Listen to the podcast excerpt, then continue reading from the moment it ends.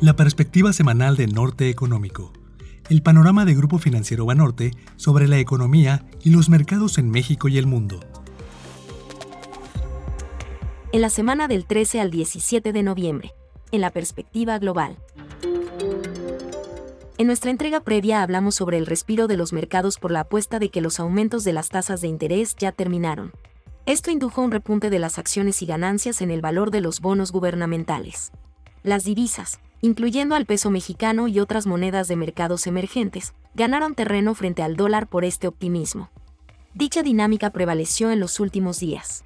Sin embargo, se moderó un poco hacia el cierre de la semana. El principal determinante detrás de esta moderación fue el discurso del presidente de la Reserva Federal en Estados Unidos.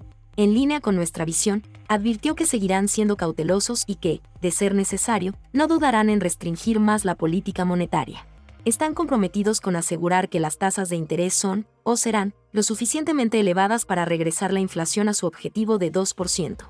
Además, dijo que no están confiados en haber alcanzado ya esa postura. La falta de cifras económicas para evaluar estas señales dificulta su interpretación. La alta dependencia a los datos lo hace aún más difícil. En este sentido, la incertidumbre para los inversionistas sigue siendo una constante, más que una excepción. En Grupo Financiero Banorte seguimos pensando que la economía norteamericana se mantiene resiliente. En este contexto, sigue siendo factible que la Reserva Federal suba la tasa de interés de referencia una vez más, en 25 puntos base, antes de finalizar el año. Cualquiera que sea el desenlace, creemos que la volatilidad seguirá presente en todos los activos financieros. Con este panorama en mente, reiteramos nuestra postura de privilegiar la prudencia y la cautela, consistente con lo que sugerimos en nuestro documento de perspectivas para el cuarto trimestre del año. Los invitamos nuevamente a consultar este documento en nuestro sitio web, al igual que muchos otros análisis sobre nuestra visión acerca de la economía y los mercados financieros. En la agenda internacional. El próximo catalizador de los mercados será la inflación de octubre en Estados Unidos. El mismo dato será publicado también en la eurozona y el Reino Unido. Si resultan más altos de lo esperado, el impulso para subir la tasa de interés aumentaría nuevamente. En caso contrario, sería un respiro porque ayudaría a confirmar que las presiones en precios siguen cediendo. Otras cifras que ayudarán a tomar el pulso de la economía global incluyen los datos acerca de la evolución de China en octubre.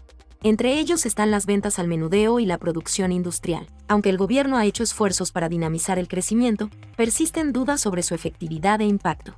Su importancia radica en su gran tamaño, por lo que beneficia o perjudica las perspectivas para la economía global. En la perspectiva nacional, el Banco de México mantuvo su tasa de referencia en 11.25%. El tono del comunicado nos sorprendió, también fue así para los inversionistas, al menos con base en los ajustes de precios observados después de la decisión y el viernes pasado. El cambio más importante fue sobre la guía futura. Anteriormente, habían dicho que la tasa de interés se mantendría en el nivel actual por un periodo prolongado. En esta ocasión, cambiaron hacia cierto tiempo. En nuestra opinión, el cambio es consistente con un tono menos restrictivo, también con la evolución natural que hemos observado en la dinámica de precios, con la inflación anual en sus niveles más bajos desde inicios de 2021.